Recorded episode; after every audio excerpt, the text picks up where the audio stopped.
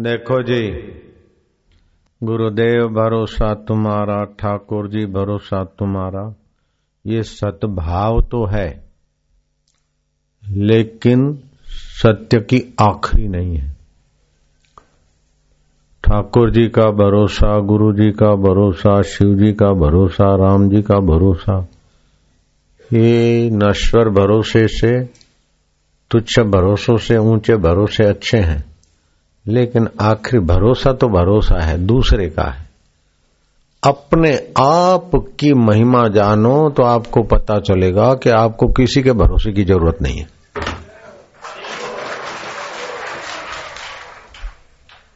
क्योंकि आप अमिट हो, अमर हो, चेतन हो, आपको भगवान भी नहीं मिटा सकते, मार सकते। आप भरोसे मांगते रहो थोड़े दिन के लिए, लेकिन आखिरी में आपके भरोसे से ही दुनिया दिखती है। आप नहीं है तो दुनिया ही नहीं है। क्या ख्याल है? ऐसी कौन सी घड़ी है कि आप नहीं है? बताओ। मरने के बाद भी आप है? दुख को देखने वाले भी आप हैं, सुख को देखने वाले भी आप हैं। और भरोसे दूसरे के, बाहर के भरोसे जितने जल्दी छूटे उतना अच्छा है। देवी का भरोसा, देवता का भरोसा, गुरु का भरोसा, पैसे का भरोसा, बेईमानी का भरोसा नहीं। अपने आप महिमा जागो तो तुम्हारे तुम्हारे से बढ़कर और कोई है ही नहीं। तुम इतने पवित्र हो, इतने महान हो, इतने शुद्ध हो कि हज़ारों हज़ारों पाप ताप आए गए। हज़ारों हज़ारों दुख और मौतें आई गई, तुम्हारा बाल बाका नहीं हुआ। भरोसे बाहर के काय के ढूंढो भाई। अपने दिए आप बनो। बाहर के भरोसे। तो चिंता नहीं कर, मैं बैठा हूँ। हाँ सेठ जी, आपका भरोसा है। मैं बैठा हूँ, कोई भी ऐसी बात है, एसपी बेसपी मेरा दोस्त लगता है, डीआईजी तो मेरे यहाँ चक्कर काटता है, मैं बैठा हूँ। मंत्री साहब, आप तो बड़े बोले, मैं तो पूरा, पूरे राज्य का, पूरे देश का ये हूँ। तो चिंता का नहीं साहब, आप हैं पूरे गृह मंत्री हैं पूरे देश के। मुझे किस बात का डर? दो दिन के बाद पता चला कि वो कुर्सी चली गई साहब की। लो। ओ, साहब की स्मृति चली गई। अब जॉर्ज फर्नाडे गृह मंत्री थे, अब कुछ भी नहीं। ये सब ऐसा ही। आपका चैतन्य अमर है, शाश्वत है, उसको किसी के भरोसे की ज़रूरत ही नहीं। आप अपने को शरीर मानते इसलिए दूसरे के भरोसे ढूंढ रहे जीव जंतुओं में भी ऐसा है। छोटा जीव बड़े का भरोसा करता, बड़े की शरण जाता है। मनुष्यों में भी ऐसा है। लेकिन सबसे बड़ा तो परमात्मा देव है। उस परमात्मा की शरण आ जाओ। ओमकार का जप करके परमात्मा में शांत हो जाओ, किसी के भरोसों की ज़रूरत नहीं है। आपका ही परमात्मा भाव जागृत हो जाए। ऐसा खुली और एकदम हितकारी बात बोलता हूँ, इसीलिए बापू हूँ। स्तोत्र पाठ, जगत वार्ता से दस गुना हितकारी है। स्तोत्र पाठ। उससे सौ गुना हितकारी है भगवान के नाम का रटन और उससे हज़ार गुना हितकारी है भगवान नाम गुरु से मिले अर्थ सहित उसमें रटन करते रमन करना। और उससे दस हज़ार गुना हितकारी है भगवत जन आत्म साक्षात्कारी गुरुओं का दर्शन सानिध्य। और उनसे भी कई गुना ज़्यादा हितकारी है कि उनके अनुभव के वचनों में विश्रांति पाकर संसार को स्वप्न और देखने वाला साक्षी परमात्मा अपना ये समझ। मतलब करोड़ों गुना हितकारी हो गया। संसार के रोजी रोटे आपादापी से दस गुना अच्छा है स्तोत्र पाठ। उससे सौ गुना अच्छा है भगवान का नाम। उससे हज़ार गुना अच्छा है दीक्षित मंत्र के अर्थ में रमन कर। और उससे दस हज़ार गुना अच्छा है आत्मवेताओं का सानिध्य। और उससे दस हज़ार गुना। समय तो उतना ही, लेकिन जितना ऊँचा साधन होता है उतना कम समय में व्यक्ति महान बन जाता है। इसलिए आपादापी से समय बचाकर स्तोत्र पाठ में, स्तोत्र पाठ से समय बचाकर भगवान नाम में, भगवान नाम से समय बचाकर गुरु मंत्र में और गुरु मंत्र का वैखरी जब से फिर कंठ में, हृदय में, अर्थ में विलय होना। और अर्थ में विलय होने से भी गुरु के तत्व में अपना अहम एकाकार करने वाला सत्संग बहुत कम समय में बहुत ऊँची यात्रा करा देता है। गोशालक ने 500 साधुओं को, महावीर के 500 साधुओं को अपने पक्ष में कर दिया। फिर महावीर ने देखा कि तुम तो इनका भला नहीं कर सकेगा। तो महावीर ने टाइट किया गोशालक को। तो गोशालक के अहम को चोट लगी। तो 500 साधुओं को ले जाकर महावीर का कुप्रचार किया, ताकि हमारा झमेला बढ़े। झमेला बढ़ा तो क्या वो नष्ट हो गया? महावीर को अभी भी लोग जानते। तो धरती पे ऐसा होता आ रहा है। जब भी महापुरुष आते हैं तो फिर कोई न कोई आंधी, कोई न कोई तूफ़ान ऐसा होता है कि नहीं तो महापुरुष के संपर्क में आए तो उसकी साथ साथ पीढ़ियाँ तर जाए तो नरक खाली हो जाए।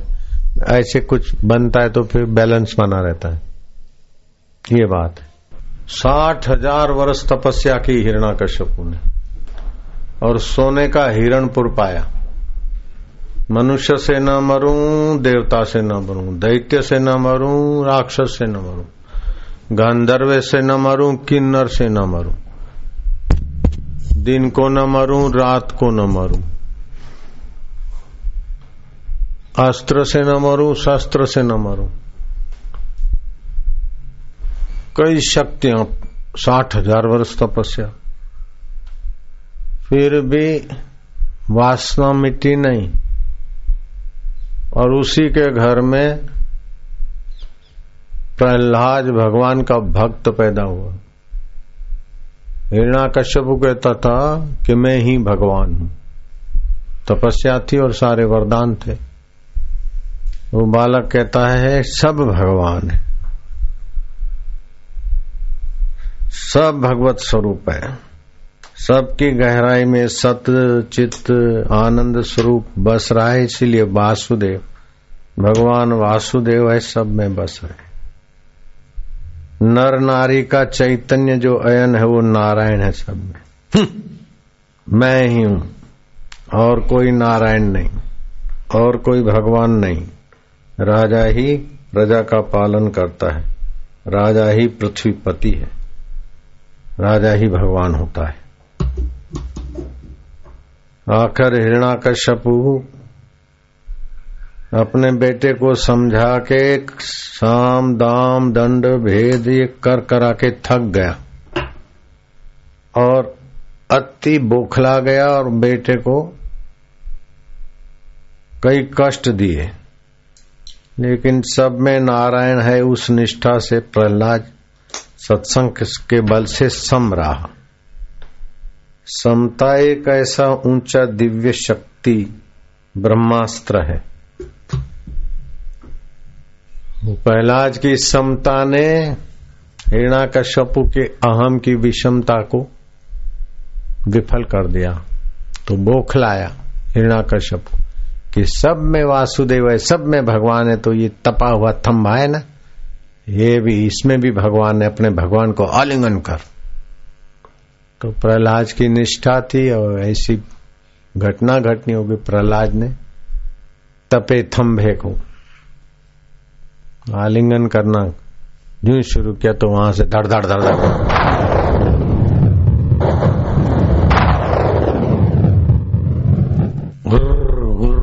घुर घुर करते हुए नरसी अवतार प्रकट हुआ और पकड़ लिया।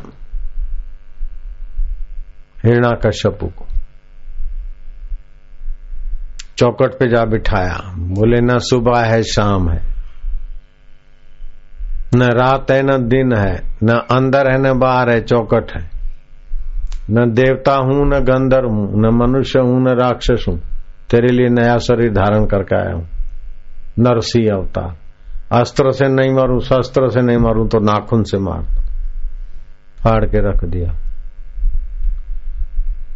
साठ हज़ार वर्ष की तपस्या की, सोने की हिरणपुर बनाई। रावण ने साठ हज़ार वर्ष तपस्या की, वरदान मांगे कई शक्तियों का धनी था रावण।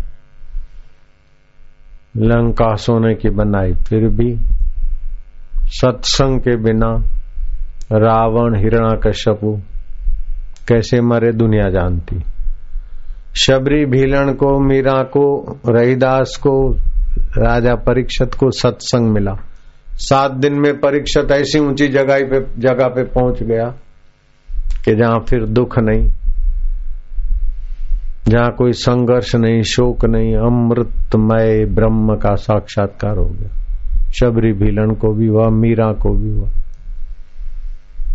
सत्संग से आदमी की ऊँची सूझ पैदा हो जाती। ध्यान की आजकल बहुत महिमा है। और हम भी ध्यान की महिमा तो स्वीकार करते बोलते लेकिन ध्यान आप जो सुनने हैं, समझे हैं, सोचे हैं, ध्यान में वही पक्का होगा।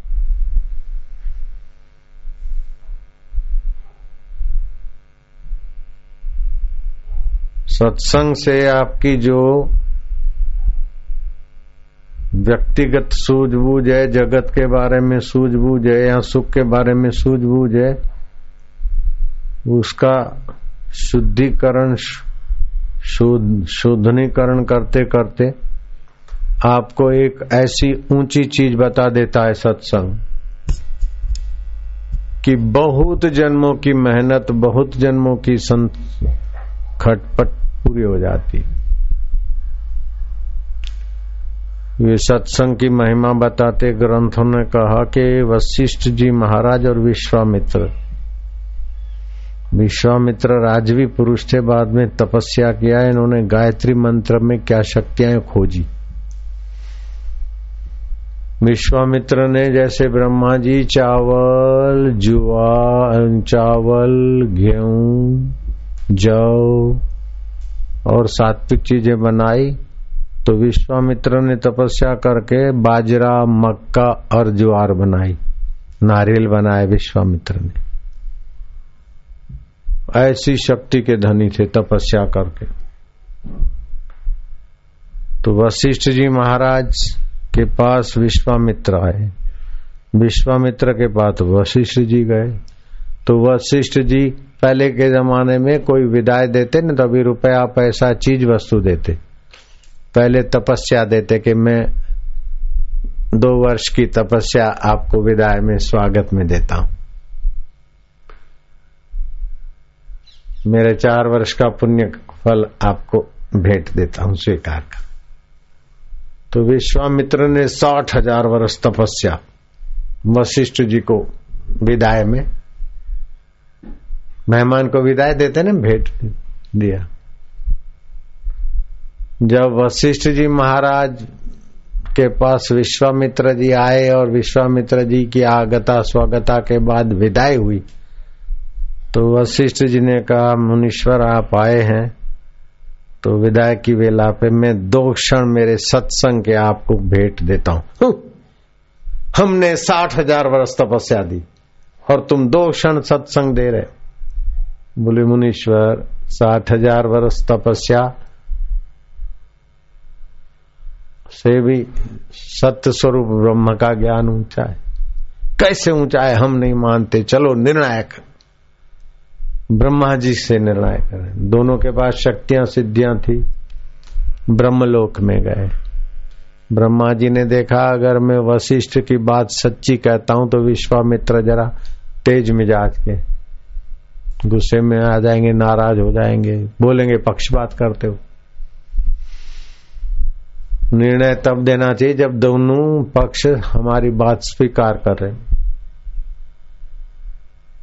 ब्रह्मा जी ने कहा कि भाई, मैं तो व्यस्त हूँ, भगवान नारायण के पास ये तुम्हारी गुत्थी सुलझेगी। भगवान नारायण ने कहा, भाई, मैं तो देखो, देवताओं का पक्ष लेता हूँ, दैत्यों को फिर चक्कर में डाल देता हूँ। सृष्टि के नियमन में मुझे सात्विक भक्तों की प्रार्थना और श्रद्धा, प्रीति के तरफ़ मेरा झुकाव है। तुम्हारे जैसे ऋषियों का तो पक्षपात रहित निर्णय तो कोई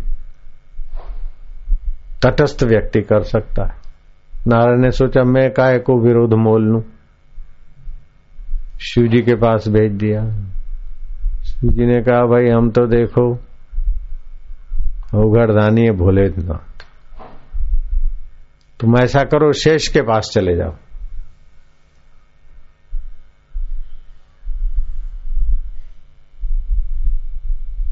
जो सारी पृथ्वी को धारण करे हुए।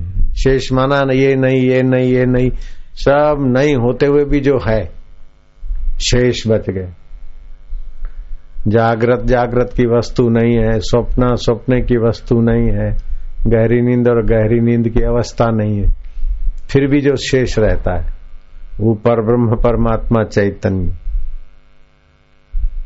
और वही शेष सत्ता पृथ्वी को गुरुत्व आकर्षण नियम जो भी नियम हो, शेष सत्ता के उदाहरण कर। तो शेष जी के पास गए, कहानी है तो आम आदमी शेष सत्ता नहीं समझेंगे तो शेष नाग समझा दिया।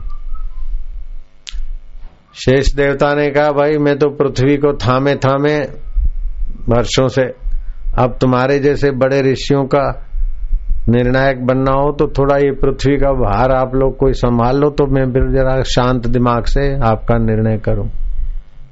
विश्वामित्र ने कहा, हे पृथ्वी देवी, साठ हज़ार वर्ष तपस्या के बल से स्थिर हो जाओ। शेष जी को कहा, आप हटाओ, अपना वज़न। शेष जी हटे तो बोले, महाराज, गई गई गई गई।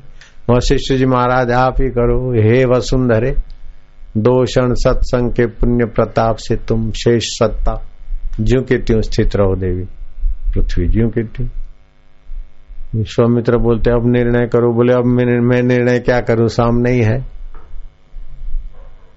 साठ हज़ार वर्ष करने वाला, तपस्या करने वाला जीव रहा। तो जब तक जीव है, तब तक जोखम है। ये नहीं ये नहीं ये नहीं ये नहीं ये नहीं। कोई रात को गहरी नींद में कुछ भी नहीं रहता। फिर भी सुबह सब कुछ करने की योग्यता आती है। वही तो शेष है। और वही शेष कुंडली, कुंडलाकार वो सत्ता है, इसलिए उसको सांप का महिमा दिया। कुंडलनी, चित्ती शक्ति। जब दीक्षा देते ने तो कभी कभी कमर पीछे, रीढ़ की हड्डी से कमर से ऐसा कुछ ऊपर चढ़ता हो, सरपिणी, ऐसा लगता है। लेकिन सरपिणी नहीं होती, वो शेष सत्ता चेतना नाड़ियों में ऊपर को उठती है। मूलाधार केंद्र, फिर सभी स्वादिष्टान तो कई लोग ध्यान करते करते, ऐसा होता है। कोई यूँ होता है तो वही शेष सत्ता नारी शोधन करके सहस्त्र सार में जाना चाहती है। तो सब मैंने किया हुआ है, पापड़ वेले हुए कुंडली योगी वो किया है, तभी हमारे साधकों को जो भी आता है, फ़ायदा मिल जाता है। कमाता तो बाप है, लेकिन पूरा फ़ायदा पूरे परिवार को मिलता है। ऐसे कमाई तो गुरु करता है, लेकिन साधक परिवार को माल मुफ़्त में मिलता रहता है।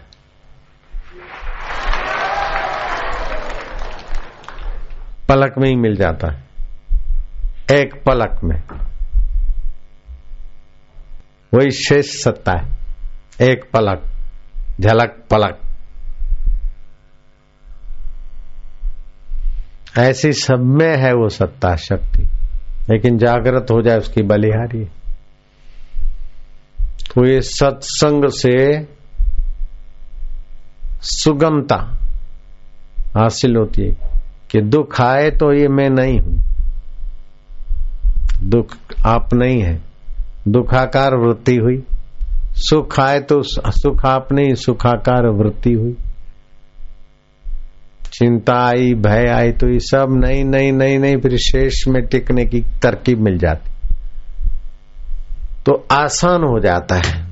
नहीं तो मुझे ऐसा बनना है, ऐसा बनना है। तो बन बन के कितने भी बनो, लेकिन बने हैं न तो जो बना है वो बिगड़ेगा। और जो शेष है, उसको मैं रूप में जान लो तो निहाल गए आदि सत्य जुगात सत्य है भी सत्य नान कहो से भी सत्य।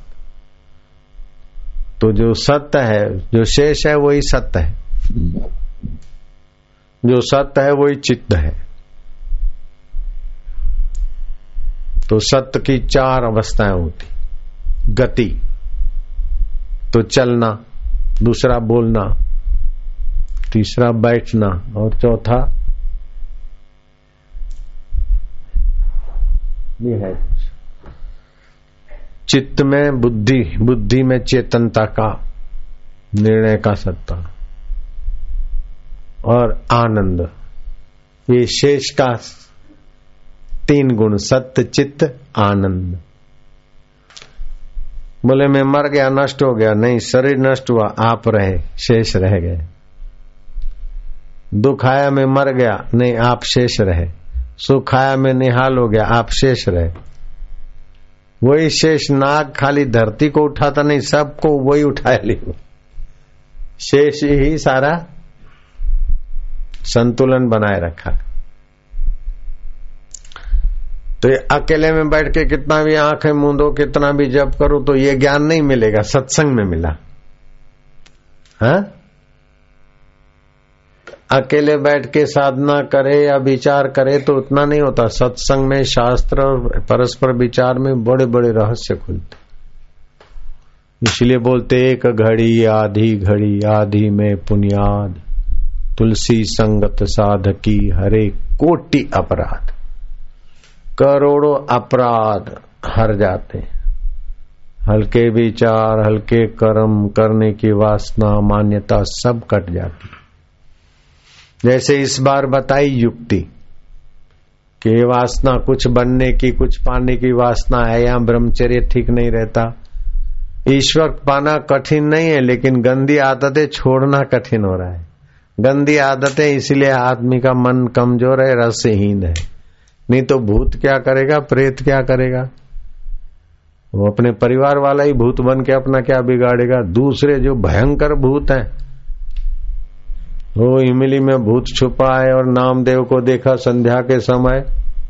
संध्या के समय देखा तो नामदेव के आगे वो भूत छाया रूप होते हैं। खड़ा हो गया।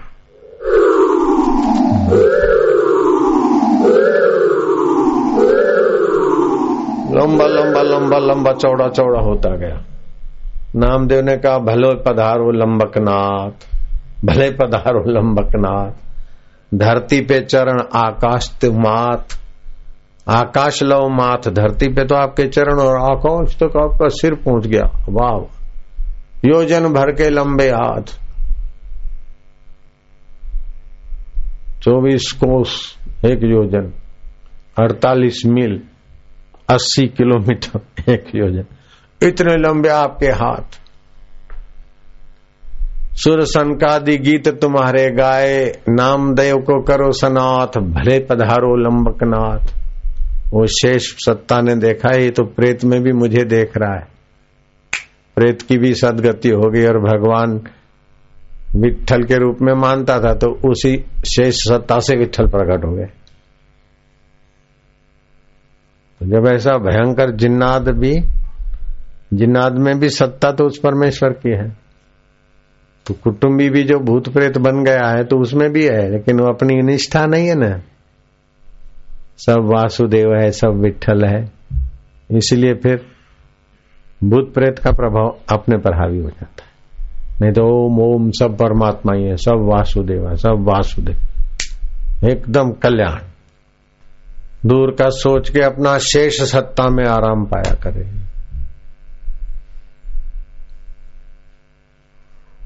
आदत बन जाए। जैसे श्वास लेने की आदत बन गई। फलाना है, ये आदत बन गई, मैं फलानी हूँ, फलाना हूँ। ऐसे ये पता कि हम साक्षी चैतन्य, परमात्मा का भिन्न इसी स्मृति हो जाए। हम आज से बयालीस साल पहले, डीसा में तयालीस साल पहले, जब जो भी हो। साधना करते थे तो हमारे मन में जच गई कि हनुमान जी से बात करना है। हनुमान जी से रूबरू होना है। तो एक मंत्र दिया था मेरे को लाल जी महाराज ने कि हनुमान जी आ जाते हैं इससे। वो मंत्र सात दिन जपना होता है। एक टाइम भोजन करना होता है। और सातवें दिन भूखा रहना होता है और रात्रि को जागना पड़ता है हनुमान जी की बाट देखने। के तो छह दिन तो हो गया, सातवा दिन हम देखा क्या वो रात्रि जागे, कहीं लेट गए, झोंका आ गया। तो झोंका भी आ गया तो कमरे में, हनुमान जी को आने में तकलीफ़ होगी तो मैं छत पे ही जाके बैठा। उड़ते हुए आएँगे छत पे सीधी मुलाकात होगी, कमरे में उनको काय को तकलीफ़ दे। ये बिल्कुल पक्की सच्ची घटना बता रहा हूँ। सातवें दिन उपवास था, अब हनुमान जी आएँगे। रात के नौ बजे, दस बजे जागरण था। ग्यारह, बारह बजे, चलो थोड़ा थके जरा लेटे लेटे मंत्र जब थे अब लेटे लेटे जुआनी थी छब्बीस साल की उम्र थी उस समय चटाक से नींद आ गई। अब क्या पता रात के कितने बजे। एक ऐसी को, मैं आ गया हूँ, मैं आ गया हूँ। मैं क्या सब कुछ, मैं हूँ, मेरे सिवा कौन आया और गया? हनुमान जी। जो संस्कार पड़े हुए थे तत्व ज्ञान के सब मैं ही हूँ तो और कौन आया और जाएगा? हनुमान जी के रूप में भी शेष सत्ता मैं ही मैं ही मैं ही, मैं हूँ। फिर उनका छोड़ो फिर एक छोरे को दिया तो उसने जब तो सातवें दिन वो भी थोड़ा हड़बड़ाने लगा। अब पीपल के पेड़ के नीचे बैठा तो देखा कोई उतर रहा है। वो डरा। तो फिर कहा, बेटे, अब कल युग में कोई हमारा झेल नहीं सकता दर्शन, छोड़ दे। तो फिर उसने भी छोड़ दिया।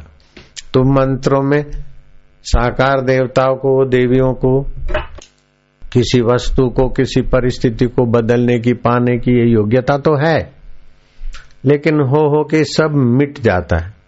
आत्म साक्षात्कार का फल अनंत है, वो अमिट है, बाकी सब मिट जाता है। किसी को दस साल के लिए अच्छा धंधा नौकरी मिल गई फिर पति मिल गया फिर बूढ़ा होगा मरेगा छुड़ेगा या तो बाई विधवा बनेगी या तो वो विदुर बनेगा।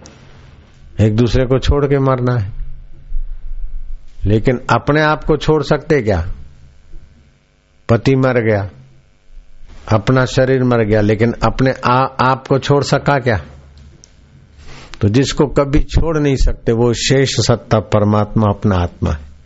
सत्संग के द्वारा उसकी साधना और उसकी खबर मिलती है। बहुत ऊँची चीज़ है। बैंक में नौकरी मिल गई, लेकिन छूटेगी। बैंक अपनी बनाई, वो छोड़ के बैठे देख ले। अपनी बैंक बनाई थी, वो छोड़ के यहाँ सीताराम कर रहा है। थी ना अपनी तुम्हारी बैंक? छोड़ दिया, बेच दिया। Cooperative bank. अपने आप को छोड़ सकते क्या? बैंक बनाई, वो बेच दी कितने करोड़ में चली, बनाई बैंक की। लेकिन अपने आप को शरीर को बेच सकते, लेकिन अपने आप को बेच बेच दो तो भी कहीं भी रहोगे तो सही। जिसको कभी न छोड़ सके, वो है शेष, वो ये है परमात्मा। और अपने अंतकरण में अनुभव होता है, इसलिए आत्मा है, बाकी वैसा सभी में है तो ब्रह्म है। उस ब्रह्म का ज्ञान पाके उसी ब्रह्म के चिंतन में, अभ्यास में लगे तो रति, प्रीति और प्राप्ति उसी की हो जाए पूर्ण। पूर्ण गुरु की कृपा मिली, पूर्ण गुरु का ज्ञान। गुरुवर पूर्ण गुरु का ज्ञान। आँसू मल से हो गए। साई आशारा जाग्रत स्वप्न सुषुप्ति चेते ब्रह्मानंद का आनंद लेते। खाते पीते मौन या कहते। ब्रह्मानंद मस्ती में रहते। गृहस्थ गुरु का देश गृहस्थ साधु करो उपदेश किए गुरु ने भारे न्यारे गुजरात दीसा गांव पधारे मृत गाय दिया जीवन दाना। कब से लोगों ने पहचाना? द्वार पे कहते नारायण हरि लेने जाते कभी मधुकर। कब से वे सत्संग सुनाते सभी आरती, शांति पाते जो आया, उद्धार कर दिया। भक्त का बेड़ा पार कर दिया। कितने मरना सन्न जिलाए। व्यसन, मास और मर्द ओम, हरि ओम हरि ओम हरि ओम, हरि कूंज आई मौज फकीर की, दिया झोंपड़ा फूक। रामा, दिया झोंपड़ा फूक। रेश्वर धाम पधारे, जा पहुँचे नर्मदा किनारे। मिलो पीछे छोड़ा मंदर, गए घोर जंगल के अंदर।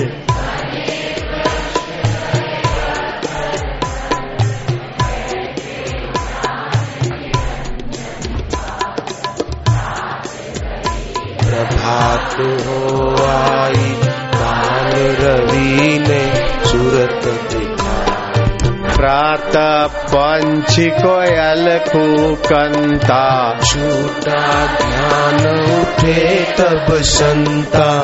प्रातर विधि निवृत्त हो आए तब आभास क्षुधा का पाए। सोचा मैं न कहीं जाऊँगा। यही बैठ कर अब खाऊँगा। जिसको सृष्टि कर जो ही मन विचार वे लाए जो ही दो किसान वहाँ आए। बोले घर बांधे साफा हाथ पे लिए दोनों बोले, जीवन सफल है आज। अर्घ स्वीकारो महाराज। बोले, संत और पे जाओ जो है तुम्हारा उसे बोले, किसान आपको देखा, स्वप्न में मार्ग रात को देखा हमारा ना कोई संत है दूजा। आओ गाँव करे तुमरी पूजा। आसाराम तब मन में धारे। निराकार वही शेष निराकार शेष दूध थोड़ा फल खाया। नदी किनारे जोगी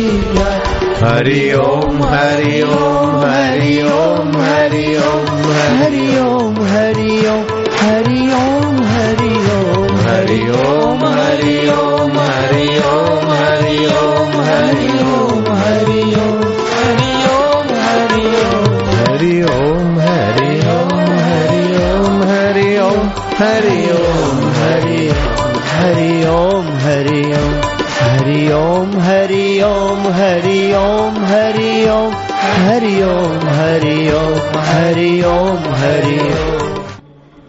हरि ओम।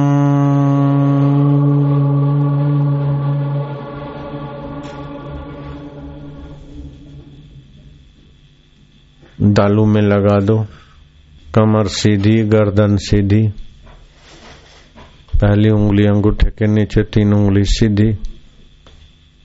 नाभि से नीचे का हिस्सा शौच जाने का जगह को संकोच लो। इसको मूल बंद बोलते हैं। जीभ तालू में लगा दो। श्वासोश्वास में जप देखते जाओ, करते जाओ।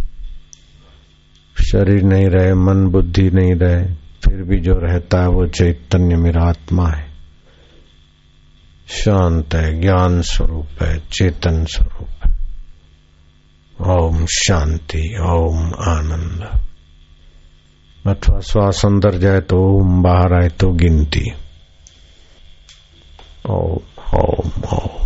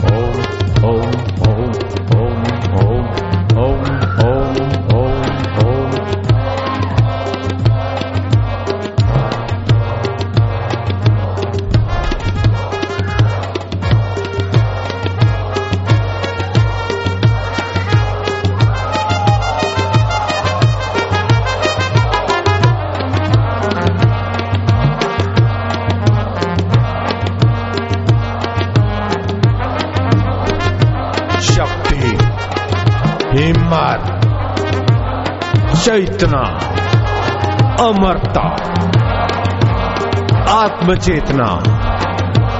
ओम ओम बल हिम्मत साहस अमरता।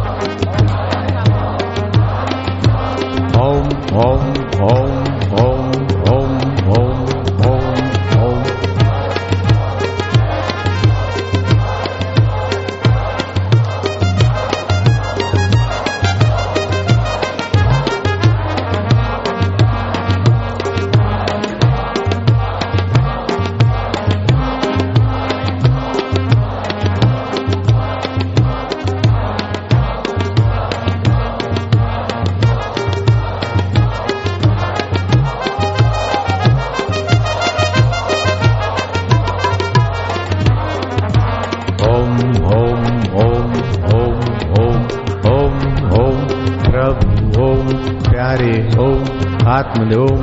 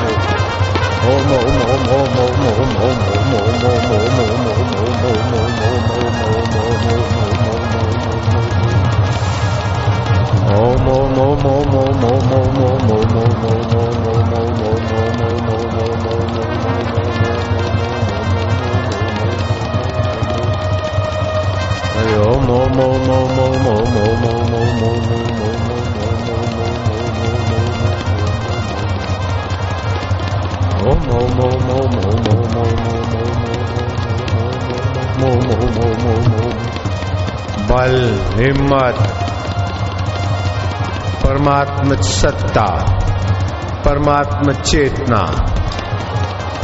ओम ओम। हरि ओम ओम ओम ओम प्रभु जी ओम प्यारे जी ओम, आनंद देवा ओम, माधुर्य देवा ओम गुरु देवा ओम ओम ओम ओम।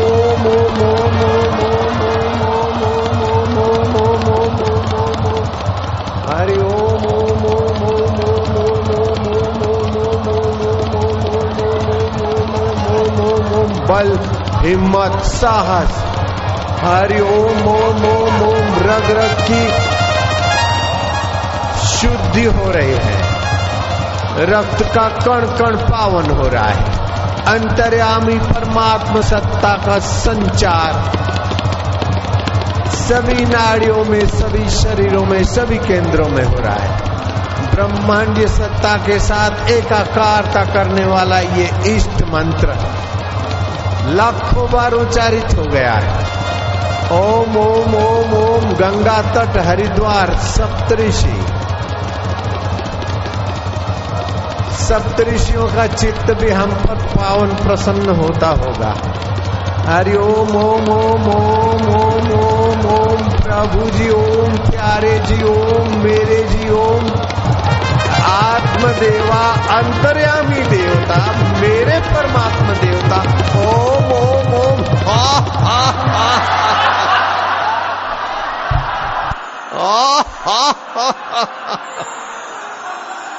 और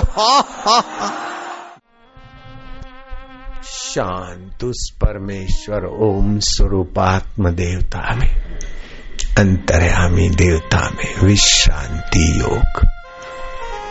जीव तालु में मूल बंध श्वासोश्वास में, ओम एक, शांति दो। क्षिप्रम भवती धर्मात्मा, जल्दी वो धर्मात्मा हो जाएगा महान आत्मा हो जाएगा, पूर्णात्मा हो जाएगा। कल युग केवल नाम आधारा। जपत नर उतरे सिंधु पारा।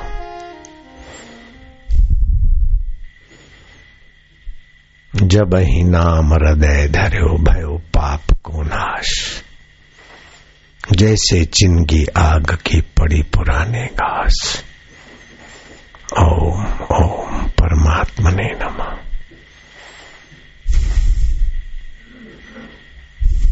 आनंद अंतर्यामी सच्चिदानंद है चिदघन है चैतन्य है मेरे अपने आत्मदेव है ओम ओम मेरे प्रभु जी प्यारे जी अब बाहर नहीं रहे मेरे आत्म रूप में थे मुझे मालूम न था वे सच्चिदानंद स्वरूप है सुख रूप है। बड़ो योग वशिष्ठ हे राम जी जैसे मरकट लकड़ी में हाथ डाल के कील को निकालने लगता है और लीला करता है तो उसका हाथ फंस जाता है और कष्ट पाता है। तैसे ही अज्ञानी को अपनी चेष्टा ही बंधन करती है। लो अज्ञानी को अपनी चेष्टा ही बंधन करती है। चलते चलते गिर जाते पट्टा बंधवाते। देखो वशिष्ठ जी ने भी सुना दिया जगते रहो जगते रहो। कहा गया? जगते। वशिष्ठ जी ने बता दिया, बोलो। अपनी चेष्टा से अज्ञानी फंस जाता है। जल में रस, सत्ता भगवान है। सूर्य में तेज भगवान है। चंदा में औषधि पुष्ट करने की सत्ता भगवान की है। वासुदेव सर्वमिति। जहाँ पहुँचना है, उसका पहले एड्रेस पक्का। अमेरिका पहुँचना है तो अमेरिका का पहले एड्रेस बोर्डिंग जहाँ जाना है उसका पहले पता है। ऐसे भगवान को पाना है। तो संसार नरक भी है। बंधन का हेतु भी है। ऐसा भी आता है। और संसार भगवत स्वरूप है। ऐसा भी आता है। तो भगवत स्वरूप उन लोगों के लिए जिनको गुरु मिल गए और भगवान को पाना चाहते। तो उनके लिए संसार भगवत स्वरूप है, भगवान ही संसार के रूप में दिख रहे कैसे? भगवान तो कृष्ण है, भगवान तो राम है।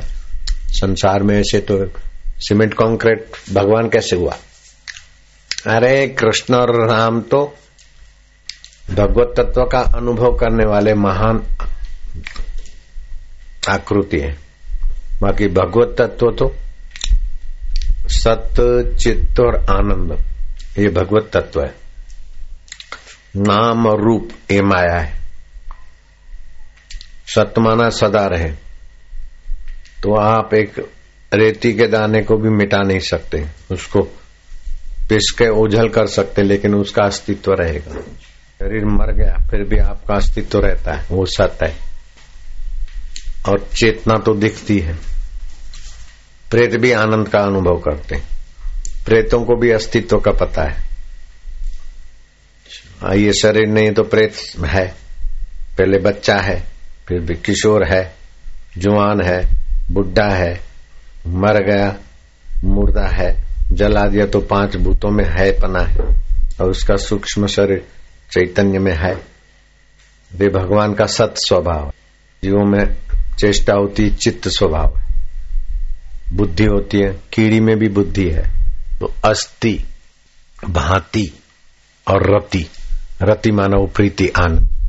जो उभरता है सबके जीवों में, वो भगवत सत्ता है। तो कृष्ण भगवान, राम भगवान, शिव भगवान, उन्होंने उसको जाना और उसमें टिके। तो हम लोग उनको भगवान करके मानते ताकि उनका जो उपदेश है, देर सबेर हम समझे। इसीलिए। बाकी तो भगवान तो भगवान ही जगत रूप होके दिखते जैसे रात्रि को सपने में हमारा आत्मा ही स्वप्ने का जगत होके दिखता है। रेलगाड़ी बना तो रेलगाड़ी का तो एक पहिया भी हमारे चित्त में नहीं आ सकता, लेकिन हमारा चैतन्य ने रेलगाड़ी बनाई। आवड़गी रबड़ी पूड़ी भैया, मशहूर आवड़ोगी रबड़ी पूड़ी अजमेर का दूध पी ले भाई, सिंधी साई। ये सब स्वप्न में दिखते कहीं रुई तो कहीं बंजर, कहीं नाले तो कहीं गटर, सब एक ही चैतन्य से बन जाता है। ऐसे ही एक ही चैतन्य अनेक रूप में दिखता है। जैसे एक ही लाइट फ़िल्म में अनेक प्लास्टिक की पट्टियों की आकृति में फिर अनेक चीज़, दरिया भी वही लाइट दिखती है और पहाड़ भी वही दिखती रसगुल्ले भी वही दिखती और गाय भी वही फ़िल्म की करामत है। और आप सपने में भी ऐसा देख सकते जैसा स्वप्न रहने का, ऐसा ये संसार। तो जो नाम और रूप है, ये बदलाहट है, माया की। और जो अस्तित्व है, प्रतित्व है, आनंदत्व है, वो ईश्वर का है। तो जगत ईश्वर रूप है। वासुदेव सर्वमिति। आदमी जब ऊंचाई पर होता है ना, उस समय नशे नशे में कुछ का कुछ कर लेता है, बाद में फिर पश्चाताप होता है। इसलिए सुख में इतराना नहीं चाहिए। और दुख में दूसरे को दोष नहीं देना चाहिए। अपने ही कर्म घूम फिर के दुख रूप हुए हैं। सावधान होना चाहिए। मैं क्या करूँ क्या करूँ, क्या डिग्री लू, फलाना? अरे, मैं कौन हूँ? उसको खोज ले, बस सब करने का फल हो जाएगा। मैं कौन? अपने असली आत्मा, परमात्मा को खोज ले तो बस रमन महर्षि कितने महान बन गए। शबरी भीलन धन्ना जाट रहीदास चमार। छोटी जाति होना कोई बुरा बात नहीं है। बड़ी जाति होना कोई बुरी बात नहीं है। बड़ी समझ होना अच्छी बात है और हल्की समझ होना बुरी बात है। हल्के इरादे दुख देते हैं, ऊँचे इरादे। और पैसा कमाना कोई ऊँचा इरादा नहीं है। और भिखमंगा होना भी ऊँचा इरादा नहीं है। ऊँचे में ऊँचा जो आत्मा, परमात्मा है, उसको जानने का इरादा, ऊँचा इरादा। और कठिन नहीं है। जो मरने के बाद भी अपना साथ नहीं छोड़ता है, उसको पाना है, उसी को साक्षी समझ के काम करना है। कोई नहीं देखे, फिर भी अपना बुरा कर्म अपने गिराता है। कोई नहीं देखे, फिर भी अपना अच्छा कर्म अपने को उन्नत करता है। और फिर अपने कर्ता नहीं बनने का, भगवान ही है, परमात्मा सत्ता के। तो फिर तो जल्दी कल्याण हो जाता है। दुनिया को सच्चा मान के ऐसा हो जाए, ऐसा हो जाए, फिर होगा क्या? ईश्वर में लोग बोलते हैं, ये सब ठीक हो जाए, फिर भजन करूँगा। अरे बेवकूफ़ भाई, भजन करो, फिर ठीक, बेठीक की कोई वैल्यू ही नहीं। भाई की शादी हो जाए, बहन की शादी हो जाए, फलाना ही हो जाए तो जिनकी शादी हो गई तो क्या जख मार लिया? वो तो हो गई, होते रहे। तुम भजन में लग जाओ, सत्कर्म में लग जाओ, बाकी का ऊपर से थोड़ा प्रयत्न करो, चिंतन करो, चिंता मत करो। आसानी से जीवन जीने की कला है। टेंशन, चिंतन, चिंता। चिंता से चतुराई घटे घटे रूप और ज्ञान। चिंता बड़ी अभागिनी, चिंता चिता समान। मेरो चिंत्यो होत नहीं हरि को चिंत्यो हो हरि चिंत्यो हरि करे, मेरा हूँ निश्चिंत तुम्हारे पास तो क्या है एक घर, एक दुकान? मेरे तो सत्रह हज़ार बाल संस्कार। बारह सौ तेरह, साढ़े बारह सौ समिति, बारह सौ चौबीस समिति। कई गौशाला है, पाँच पाँच हज़ार गाय। अब तो चारा महँगा हो गया। सूखा भूसा गाय को खिलाओ, वो भी एक रुपए किलो मिलता था, अभी तीन रुपए साठ पैसे। पहले एक लाख में मिलता था, अभी तीन लाख में। तीन लाख साठ हज़ार। ऐसी महँगाई हो गई, फिर गौशाला कैसे चलेगी सब चलता रहेगा। गायों का भी अपना प्रारब्ध है। हम्म? क्या चिंता करना? कोशिश करना मैं ठीक है। ऐसा नहीं कि तुम्हारे पास समस्या है बापू के पास नहीं आती। समस्या तो राम जी के पास भी आती है, कृष्ण के पास भी आती है। तुम्हारे पास तो क्या आई बापू के पास भी आती है, लेकिन समस्याओं को सुलझाने की युक्ति हो तो समस्या पसार हो जाए, या तो सुलझ जाए, या तो पसार हो जाएगी, बस। अपन लोग समस्या में डूब मरते। हम्म। सत्संग के द्वारा ना समझी को हटाओ, बस, मौज ही मौज। है हम्म?